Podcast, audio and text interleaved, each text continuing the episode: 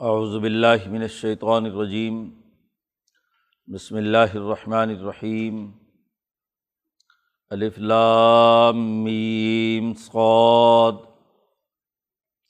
کتاب انزل الیک فلا یکن فی صدرک حرج منہ، لتنذر به وذکرى للمؤمنین، اتبعوا ما انزل الیکم من ربکم ولا تتبعوا من دونه اولیاء قلیلا ما تذکرون وکم من قریۃ اہلکناها فجاءها بأسنا بیاتا او هم قائلون فما كان دعواهم اذ جاءهم بأسنا الا ان قالوا انا كنا ظالمین فلنس علن الدین ارسل علیہم ولنس علن المرسلین فلنقصن علیہم بعلم وما کنہ غائبین والوزن یوم ذن الحق فمن ثقلت موازین فلاکہم المفلحون ومن خفت موازین فعلا اکلدین خسر انفسم بما کانو بیاتنا یظلمون ولقد مکناکم فی الارض وجعلنا لکم فیحہ معائش ما تشکرون صدق اللہ العظیم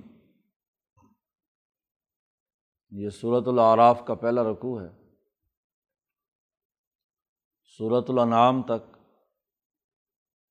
یہود، نصارہ اور مجوس اور مشرقین مکہ، ان تمام کے جتنے مضمومات یا غلط تصورات تھے۔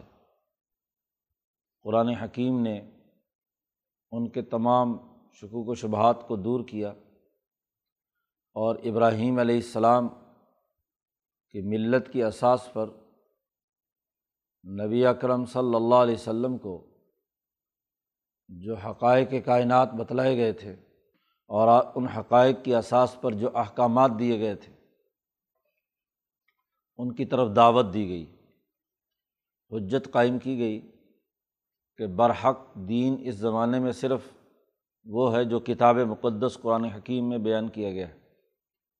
اس لیے پیچھے گفتگو مکمل ہونے کے بعد کہا تھا حاضہ کتاب انضلنا مبارک۔ یہ بابرکت کتاب ہم نے نازل کی ہے۔ فتب روح اس کی اتباع کرو۔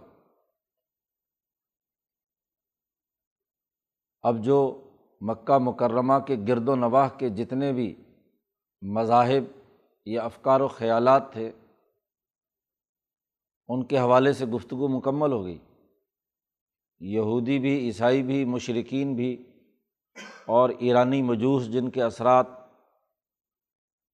مکہ میں پہنچے ہوئے تھے امر ابن لوہئی کے زمانے سے۔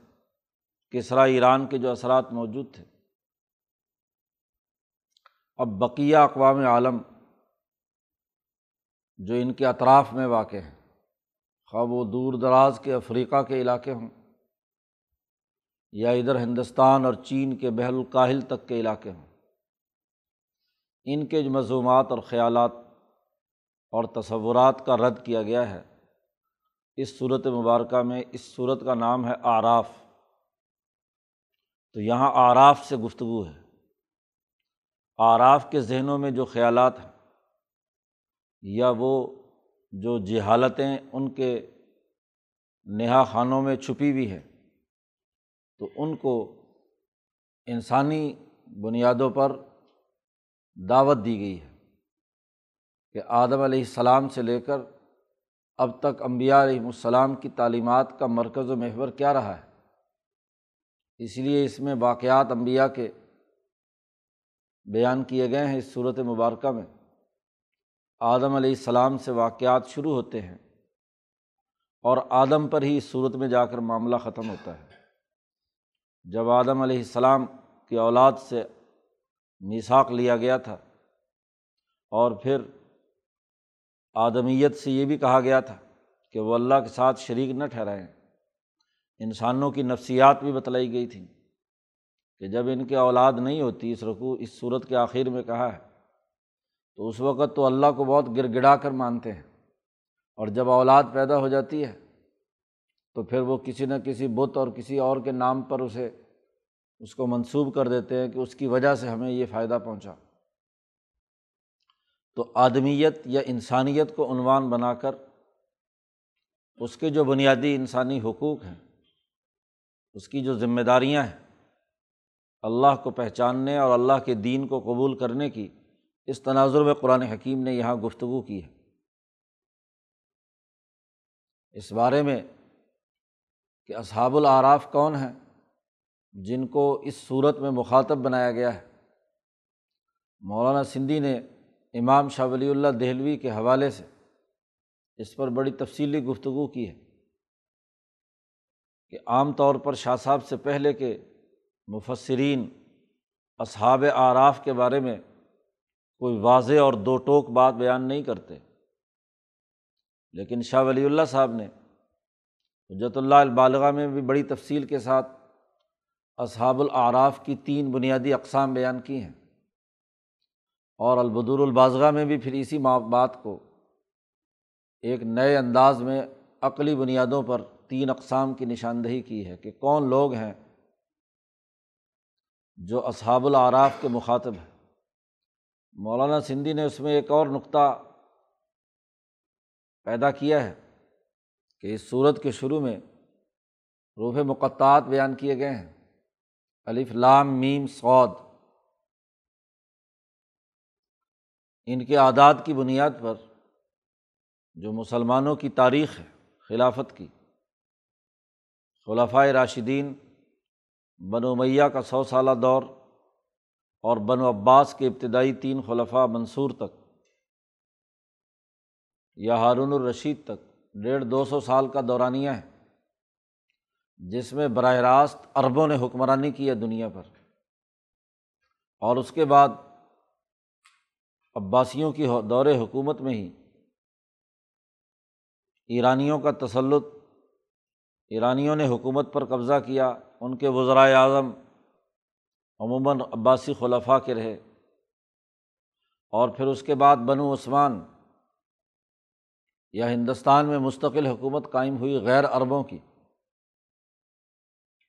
تو مولانا سندھی فرماتے ہیں کہ اصحاب العراف کا دور وہ ہے کہ جب عربوں کے علاوہ دوسری اقوام کی حکمرانی شروع ہوئی۔ پہلے انسانیت کو دعوت تھی عربوں کے واسطے سے کہ بلا واسطہ نبی اکرم صلی اللہ علیہ وسلم سے جو تعلیم عربوں نے حاصل کی تھی اور ان کی جو تربیت یافتہ جماعت تھی، جس کو خود نبی اکرم صلی اللہ علیہ وسلم نے فرمایا کہ یہ دین عربوں میں اس وقت تک غالب اور طاقتور رہے گا جب تک بارہ خلفہ ہوں گے۔ تو عربوں کی طاقت اور قوت حضور کے اور قرآن کی براہ راست تعلیم سے تیار ہوئی۔ اور جب عربوں کے بجائے دوسری اقوام کی حکمرانی ہوئی، تو جن تک قرآن کی تعلیم دوسری قوموں کے واسطے سے پہنچی۔ دور دراز کے علاقے جو غیر مہذب ہیں، یورپ کے انتہائی آخری درجات یا ہندوستان میں بحر الکاہل تک یا چین تک، یا ادھر افریقہ اور ادھر دوسرے یورپی تمام ممالک میں۔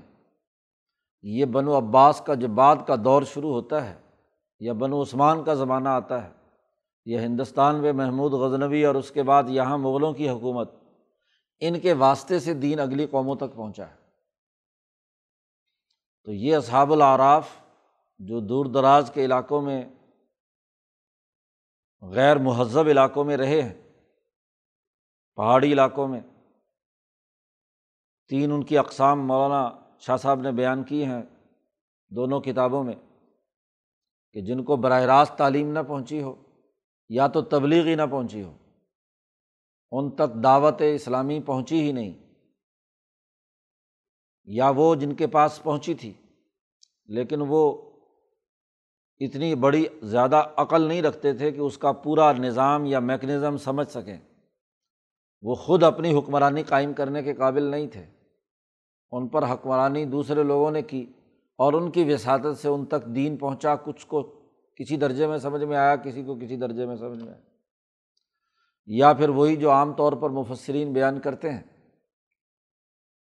کہ ان وہ اولاد بچپن میں جو فوت ہو گئی انسان جو ابھی بالغ نہیں ہوئے۔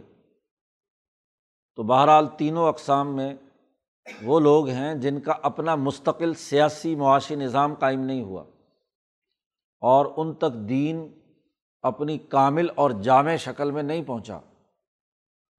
وہ اصحاب العراف تو ان کو اب یہاں بواسطہ ان افراد کے، ان اقوام کے جنہوں نے دین براہ راست حضور سے سنا یا حضور کی تربیت یافتہ جماعت عربوں نے جنہوں نے اس دین کو اپنا قومی دین بنا لیا تھا، ان کے واسطے سے سنا۔ تو جو واسطے سے تعلیم حاصل کرنے والے لوگ تھے، ان کے ذہنوں میں جو تصورات اور خیالات انہیں قرآن حکیم نے اس صورت مبارکہ میں سمجھایا ہے امبیا علیہم السلام بالخصوص آدم علیہ السلام اور موسا علیہ السلام ان کے واقعات کے ضمن میں ان کے مضومات کو رد کر کے دین اسلام کی جو سچی تعلیمات ہیں وہ ان کے سامنے واضح کی گئی اس لیے اس صورت کا آغاز بھی اسی انداز میں کیا گیا ہے۔ الف لام میم سعود اللہ کی طرف سے نازل ہونے والا وہ نور جو اس مادی دنیا میں آ کر اپنی تمام تر روشنیوں کے ساتھ چمکا، پھیلا اس کا نور۔ الف غیب الغیب پر دلالت کرتا ہے اور لام اس غیب کے اس دنیا میں ایک متعین، تجلی کی صورت میں متعین ہونے کی طرف اشارہ کرتا ہے۔ اور میم اس مادی دنیا کے نظاموں کو توڑ کر وہ غیب سے آنے والی تجلی اور نور اس نے پرانے نظام توڑے اور نیا نظام قائم کیا۔ پہلی دو صورتوں بقرہ اور عال عمران کے شروع میں روح مقطعات میں سے یہی ہیں الفلام میم۔ البقرا الفلام میم عال عمران۔ انہوں نے یہودیوں اور نسرانیوں کے مضومات کو توڑ کر دین اسلام کی حقانیت ثابت کر دی۔ اب یہاں اسی سے ایک اور اگلا مرحلہ طے ہو گیا۔ کہ اس جماعت نے جس نے اس دنیا کے اندر عربوں کی اس جماعت نے جنہوں نے اس دنیا میں یہودی مضومات اور عیسائی مضومات کا خاتمہ کر کے نیا نظام قائم کیا تھا، وہ دو سو سال کے بعد، ہارون الرشید کے زمانے کے بعد دنیا میں اتنا روشن تر ہو گیا لیوز رہو الدینی کلی ہی کہ جو پوری دنیا میں اس نے اپنی طاقت بنوا لی۔ سواد روح مقطعات میں سے وہ حرف ہے جو روشنی اور چمک اور بھرپور انسانیت کی تہارت اور صفائی پر دلالت کرتا ہے۔ سواد صفائی پر دلالت کرتا ہے۔ تو اتنی صاف شفاف ہو کر، غالب ہو کر بین الاقوامی نظام قائم ہو گیا دین کا کہ وہ تمام بقیہ اقوام عالم تک پھیل گیا۔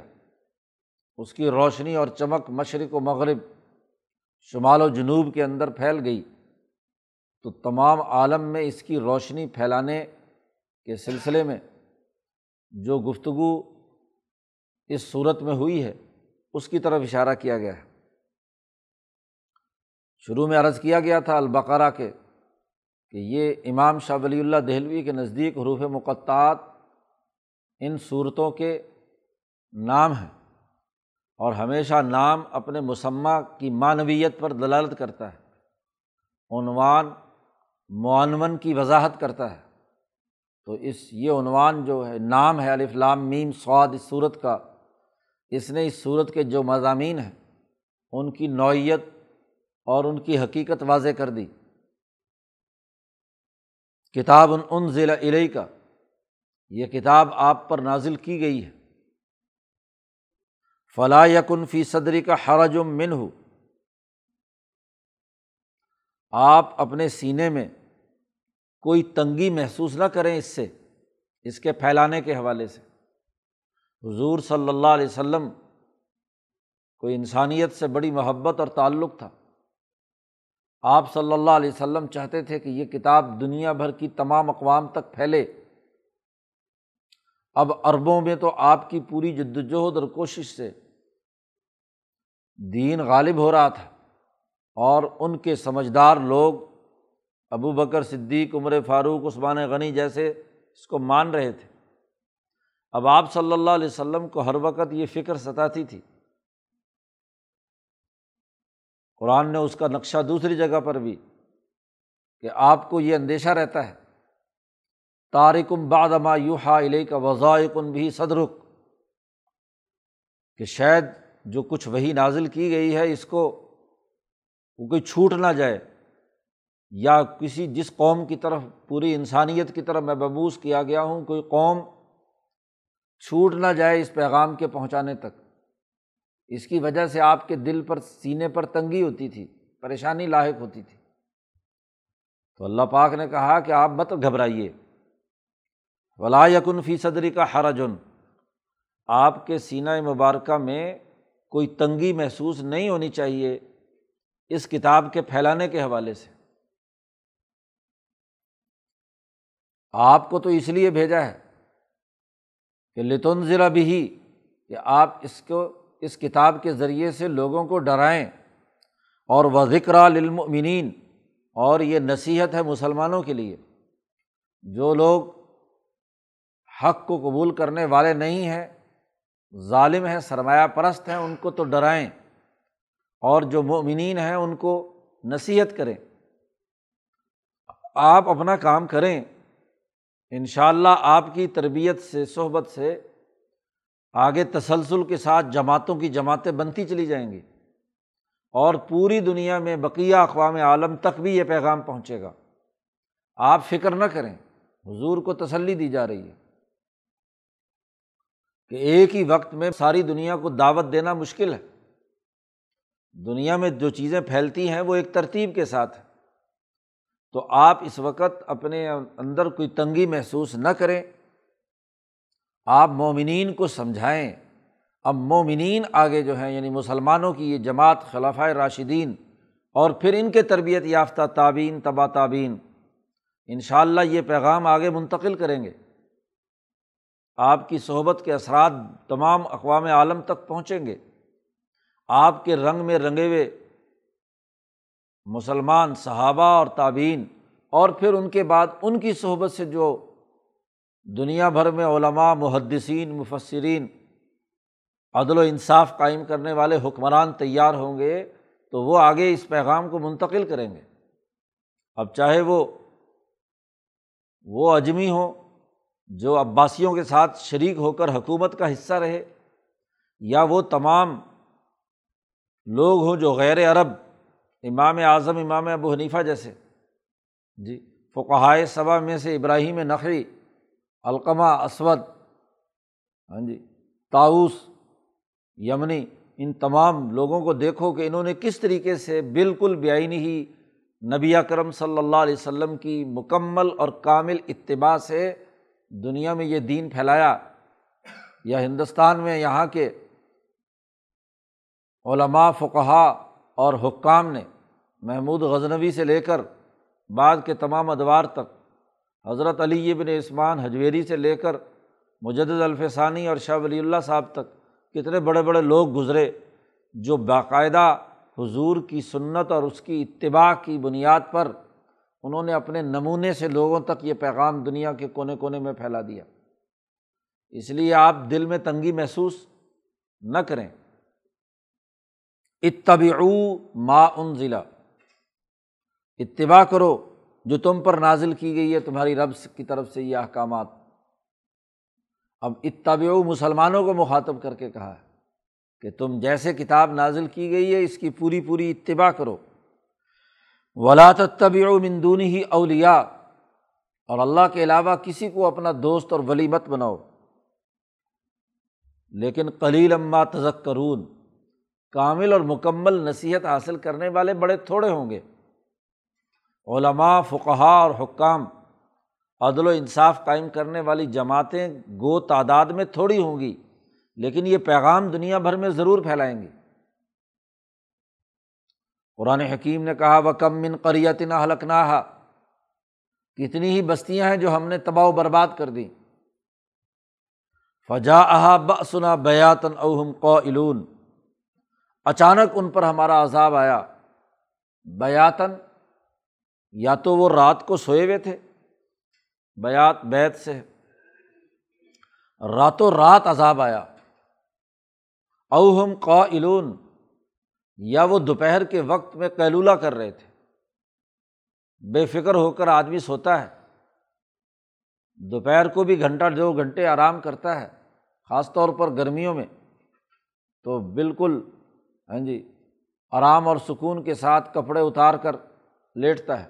اور رات کو بھی ایسے ہی۔ تو بے فکرے ہو کر لوگ سو رہے تھے۔ جب ان کے کرتوتوں کے سبب ان پر عذاب آیا۔ سیلاب کی شکل میں، پتھروں کی شکل میں، تیز ہواؤں کی صورت میں، جیسی جیسی نوعیت تھی، ویسے ویسے کتنی ہی بستیاں ہم نے تباہ و برباد کر دیں۔ تو یہ دعوت ڈرانے کے لیے ہے، جو نہیں مانیں گے، ان کے لیے سزا ہے۔ اور جو ماننے والے ہیں، ان کے لیے ذکر ہے، نصیحت۔ فماکانہ دعوا ہوں اس جا اہم با سنا جب ہمارا ان پر عذاب آیا تو ان کا اس کے علاوہ اور کوئی جملہ نہیں تھا۔ اللہ انقالو مگر یہ کہ وہ یہ کہتے تھے، خود اعتراف کرتے تھے کہ انا کنہ ظالمین۔ بے شک ہم ہی ظالم تھے۔ ہم نے ہی ظلم کیا ہے۔ تو دنیا بھر میں جہاں جہاں سرمایہ پرست ہوں گے، جہاں جہاں ظالم ہوں گے گناہ گار ہوں گے، ہم ان کو سزا دیں گے اور اچانک عذاب آئے گا۔ اور جس وقت عذاب آئے گا تو خود ہی کہیں گے کہ ہاں واقعی ہم ظالم تھے، ہم پر یہ عذاب آیا ہے۔ آپ پریشان مت ہوں، یہ پیغام پوری دنیا تک پھیلنا ہے اور ہر ایک ذمہ دار ہے اس کی۔ اسی کو نبی اکرم صلی اللہ علیہ وسلم نے فرمایا کہ اللہ کلکم رائن و کلکم مسول عن ریت ہی خبردار تم میں سے ہر آدمی ذمہ دار اور سربراہ ہے۔ اور ہر آدمی کو اپنے ماتحت لوگوں کے بارے میں جواب دہ ہونا ہوگا۔ حتیٰ کہ حضور نے فرمایا حت المراۃ رعیت الفی بیتی زوجی ہا یہاں تک کہ خاتون خانہ بھی جواب دہ ہے اپنے گھر کے معاملات کو چلانے کے حوالے سے کہ گھر میں پیسے اس نے فضول خرچی تو نہیں کی، اولاد کی تعلیم و تربیت میں کوتاہی تو نہیں کی۔ مرد تو سارا دن کمائی کے لیے باہر ہے۔ عورت ہی وہاں گھر کی حکمران ہے۔ کھانے پینے اور بچوں کی تربیت دیگر معاملات میں۔ حت المرا تو رایت الفی بیت زوجیا وحیہ مسعولت عنہا۔ وہ بھی مسعول ہے۔ اس سے بھی پوچھا جائے گا کہ اس نے کیا کام کیا ہے تو قرآن نے قاعدہ اور ضابطہ بیان کر دیا کہ فلاں نس الدین ارسلا الہم والا نس المرسلین۔ ہم ضرور بھی ضرور سوال کریں گے۔ لام بھی تاکید کا ہے اور نس النا نون ثقیلا بھی تاکید کا ہے کہ ہم ضرور بھی ضرور سوال کریں گے ان لوگوں سے جن کی طرف ہم نے پیغمبر بھیجے ہیں۔ ارسلا الہم کہا گیا ہے، جن کی طرف دین کی یہ دعوت کا پیغام پہنچایا گیا ہے۔ امبیا ہوں یا امبیا کے جانشین علماء یا خلفہ ہوں اب ظاہر ہے حضور صلی اللہ علیہ وسلم کے بعد تو نبوت کا دروازہ بند ہے۔ اب باقاعدہ رسول تو نہیں آئے گا۔ البتہ رسول اللہ صلی اللہ علیہ وسلم کے نائبین اور خلفہ دنیا بھر میں پھیل کر اس دین کی دعوت آگے منتقل کریں گے۔ حضور صلی اللہ علیہ وسلم نے فرما دیا، آخری خطبے میں، حجت الوداع میں، کہ جو میرا پیغام ہے وہ پوری دنیا میں لوگوں تک پھیلا دو، آگے تک منتقل کرو۔ ربا مبلغن عوام انسامعین ہو سکتا ہے کہ جو پہنچایا گیا ہے، جس کو پیغام، وہ زیادہ سمجھدار ہو یہاں بات کو سننے والے سے۔ تو ہر سننے والے کی ذمہ داری ہے کہ اس کو آگے پہنچائے۔ فلیب الغ شاہد الغا حکم دے دیا۔ کہ جتنے یہاں حاضر ہیں، وہ غائبین تک پیغام منتقل کریں، پہنچائیں۔ تو جو بھی پیغام پہنچانے والا ہے، اس سے بھی سوال ہوگا۔ اور جس تک پہنچا ہے پیغام، اس سے بھی سوال ہوگا۔ ہم ضرور سوال کریں گے اللہ دین ارسل علیہم اور ولانس المرسلین۔ اور ہم ضرور بھی ضرور سوال کریں گے۔ جی ان لوگوں سے جو رسول بنا کر بھیجے گئے ہیں، پیغام دے کر بھیجے گئے ہیں۔ قرآن نے دوسری جگہ پر کہا کہ ماضا جب تم المرسلین؟ تم نے رسولوں کو کیا جواب دیا تھا؟ یہ سوال دوسری جگہ پر قرآن نے مزید وضاحت کے ساتھ بیان کیا ہے۔ اسی کو قرآن نے کہا کہ جن کی طرف پیغمبر بھیجے گئے ہیں، ان سے بھی ہم سوال کریں گے ماضا جب تم المرسلین؟ تم نے رسولوں کو کیا جواب دیا؟ اور رسولوں سے بھی پوچھیں گے کہ ماضا اجب تم؟ تمہیں کیا جواب دیا گیا؟ ہم ضرور بھی ضرور سوال کریں گے ان سے۔ جن تک رسول پہنچے ان کو پیغام دیا گیا اور رسولوں سے بھی ضرور سوال کریں گے۔ فلاں نقصن علیہم بعلم وما کنہ غائبین ہم ضرور ان کے سامنے ان کی تمام تر معلومات رکھیں گے۔ بے علم علم جو معلومات ان سے متعلق ہے ان سے پوچھیں گے بھی اور ان کے سامنے انہیں آئینہ دکھائیں گے۔ ان کے قصے اور واقعات بتلائیں گے کہ انہوں نے کیا کام کیے ہوئے تھے دنیا میں۔ پیغمبروں کی بات مانی تھی یا نہیں مانی؟ وما کنہ غائبین اور ہم جب یہ کام کر رہے تھے دنیا میں، ہم اس سے غافل اور غائب نہیں تھے۔ ہمارا پورا نظام حرکت میں تھا۔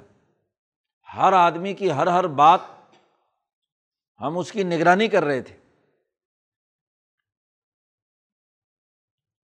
سوال کیا جائے گا اور قیامت کے دن تمام کے اعمال کا وزن کیا جائے گا۔ ولوزن یوم الحق۔ اس دن ٹھیک ٹھیک وزن کیا جائے گا۔ لوگوں کے اعمال کا میزان لگے گی۔ اعمال کے حساب سے اور ان عملوں کا تول ہوگا۔ کوئی بے انصافی نہیں ہوگی۔ ہر عمل کی ایک خاص تاثیر اور ایک خاص نتیجہ ہے۔ تو وہ نتائج مرتب کیے جائیں گے کہ کس عمل کا، کس کا عمل کس درجے کا ہے اور کیسا ہے۔ اب یہ طے شدہ ضابطہ ہے کہ فمن ثقولت موازین ہو جس کا وزن بھاری ہوگا جن کے اعمال میں اخلاص و للہیت اور اپنی حقانیت اور سچائی اور عدل و انصاف کی بنیاد پر درست ہوگا، تو فلا کا حم المفلحون، وہی لوگ کامیاب ہوں گے۔ من، جتنے بھی من خفت موازین ہو جتنے بھی زویل عقول انسان ہیں پوری کائنات کے، کوئی ارب و عجم اور اقوام عالم کی الگ الگ کوئی تقسیم نہیں، جو بھی جس پر بھی انسان کا اطلاق ہوتا ہے۔ اور وہ عرض میں جہاں بھی ہے، کسی علاقے، کسی جغرافیے، کسی نسل سے تعلق رکھتا ہے۔ اصول اور ضابطہ یہ ہے فبن ثقولت موازین ہو جس کا وزن بھاری ہوگا فلائی کا حم المفلحون۔ وہ کامیاب ہیں، بقا ان کے لیے ترقی ان کے لیے ہوگی۔ تو گویا کہ عالمگیر اور آفاقی انسانی قانون انسانوں کے اعمال کا بیان کر دیا گیا۔ ومن خفت موازین ہو اور جس کا وزن ہلکا ہوگا، بے قیمت ہوگا، کوئی اس میں طاقت اور قوت نہیں ہوگی۔ فلاک الدین خسر انفسم یہی وہ لوگ ہیں کہ جو خسارہ کرنے والے ہیں اپنا۔ اپنے نفسوں میں وہ خسارہ رکھتے ہیں بیما کانو بھی آیات نا یہ ظلمون اس سبب سے جو ہماری آیات کے ساتھ وہ ظلم کرتے رہے۔ انسان کے اندر ملکیت اور بہیمیت دونوں ہیں۔ بہیمیت کے بنیادی تقاضے اور اعمال وہ ہیں کہ جو وقتی ہیں اور اس دنیا تک محدود ہے ایک انسان بہیمی تقاضوں اور خواہشات میں مبتلا رہا۔ اس کے تقاضے پورا کرتا رہا۔ تو جیسے ہی جس میں انسانی روح سے جدا ہوگا، تو جو جسم کی لذتیں ہیں، وہ جسم کے ساتھ ہی دنیا میں فنا ہو جائیں گی۔ اب جو اس کے ساتھ روح کا حصہ گیا ہے، چمٹا ہوا تھا جسم کے ساتھ، اور وہ جب روح حقیقی کے ساتھ مل کر موت کے بعد اگلے جہاں جان میں جائے گا، اور جب اس عمل کا وزن ہوگا کہ اس روح کے اعمال کا کیا وزن ہے؟ تو اس روح کے ساتھ یا ملکیت کے تقاضوں کے تحت کیے ہوئے عمل کی مقدار تھوڑی ہے۔ تو باقی تو وہ ہوگا نا۔ موت کے بعد روح نے وہاں جانا ہے۔ جسم تو دنیا میں فنا ہو جائے گا۔ تو جو چیزیں جسم کے ساتھ چمٹی ہوئی ہیں، وہ تو یہیں ختم ہو گئی۔ جب وہ یہیں ختم ہو گئی تو جو جو جا کر وہاں تولی جانی ہے، اس میں تو وہ وزن ہونا نہیں۔ اور جو کمل اس نے روح کے تقاضے سے، اس کی فلاح و بہبود کے یا نو انسانیت کے تقاضے سے کیے ہیں، تو وہ اس روح کے ساتھ اچھے اعمال وابستہ ہیں۔ اور جب وہ نورانی اعمال، نقطۂ نورانیہ تمام اعمال کے لگے ہوئے ہیں اس کی روح پر، تو وہ روح کا وہ ہاں جی اعمال کی وجہ سے ایک وزن ہوگا اور وہ وزن بھاری ہوگا۔ قرآن کہتا ہے کہ ہم نے ان تمام انسانوں کو امبیا کے ذریعے سے یہ پیغام پہنچانا ہے۔ اس سے پہلے ولاقد بک کرنا کم فل عرض وجالنا لکم فیحہ معائش ہم نے ہی تمہیں زمین میں طاقت اور قوت عطا کی تھی، ٹھہرایا تھا۔ تمکین فی العرض ایک اصطلاح ہے قرآن کی، کہ کسی علاقے میں جو قوم بستی ہے، اس قوم کی اس علاقے پہ حکمرانی، اس کے وسائل پر، اس کا قبضہ، اس نسل کی سیاسی اور معاشی طاقت اور قوت، یہ تمکین فی العرض حکمرانی ہے۔ ایک آدمی ایک دھرتی میں رہتا ہے یا ایک ایسے علاقے میں رہتا ہے جہاں نہ تو اسے نسلی برتری حاصل ہے اور نہ اس کا آبائی وطن ہے۔ کسی دوسری قوم کا وطن ہے تو آدمی وہاں جا کر رہتا ہے تو سیاسی یتیم ہوتا ہے۔ اس کی سیاسی طاقت کچھ نہیں ہوتی۔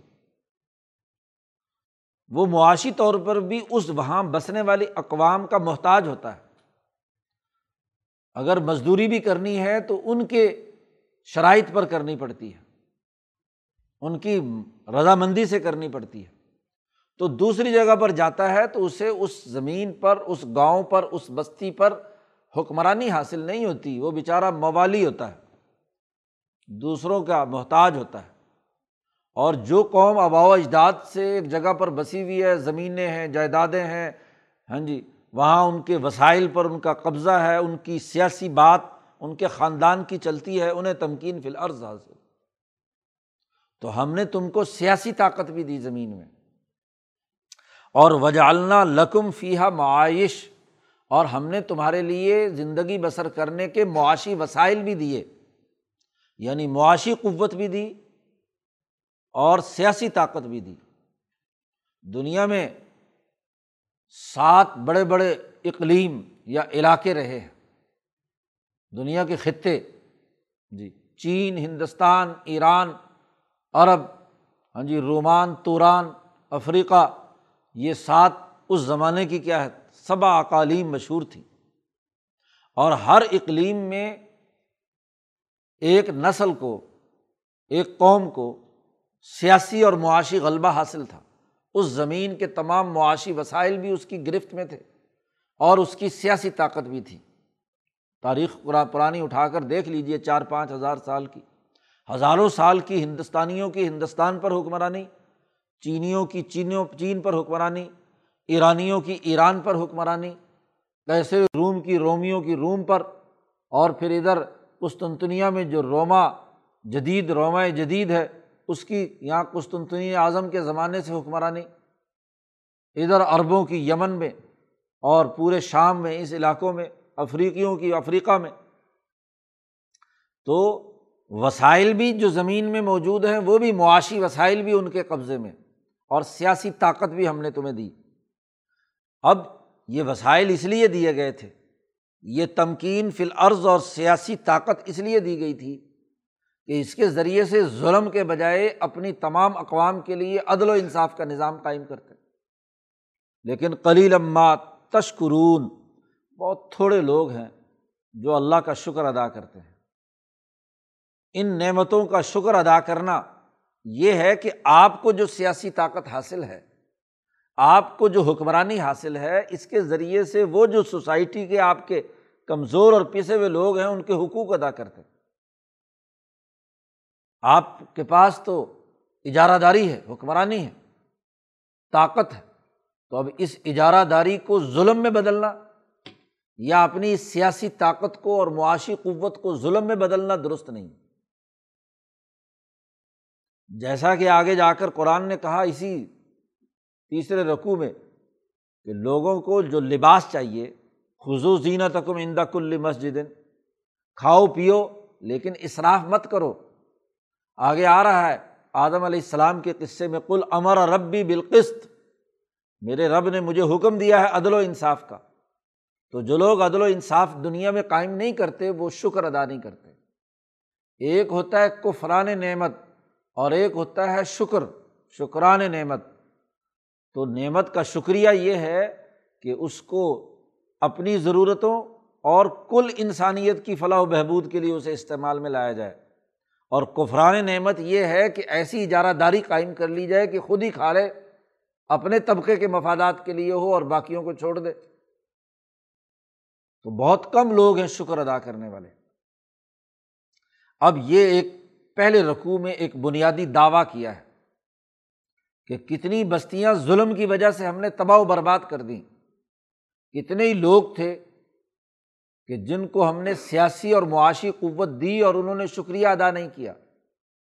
لیکن یہ بات طے شدہ ہے کہ ہم رسولوں سے بھی پوچھیں گے اور جن کی طرف رسول بھیجے گئے ہیں ان سے بھی پوچھیں گے۔ فلاں الدین ارسل والا نس المرسلین اس لیے اے محمد صلی اللہ علیہ وسلم، آپ کو تنگ دل نہیں ہونا چاہیے۔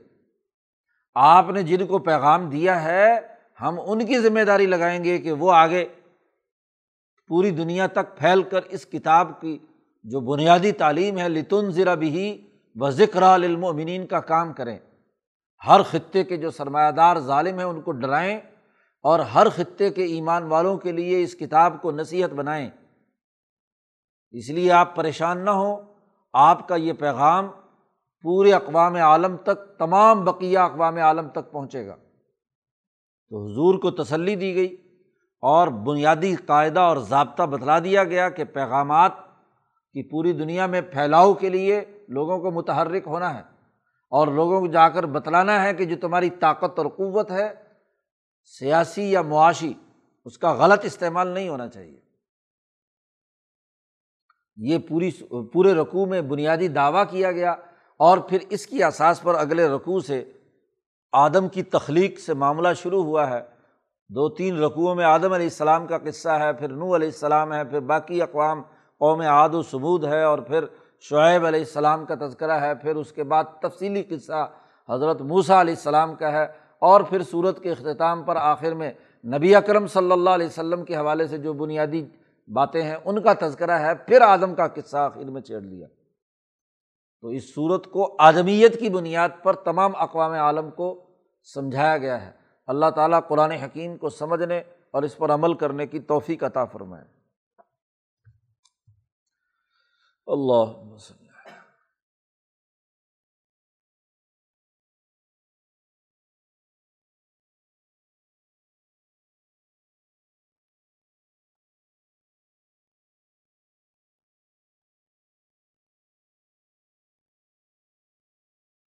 اجمائی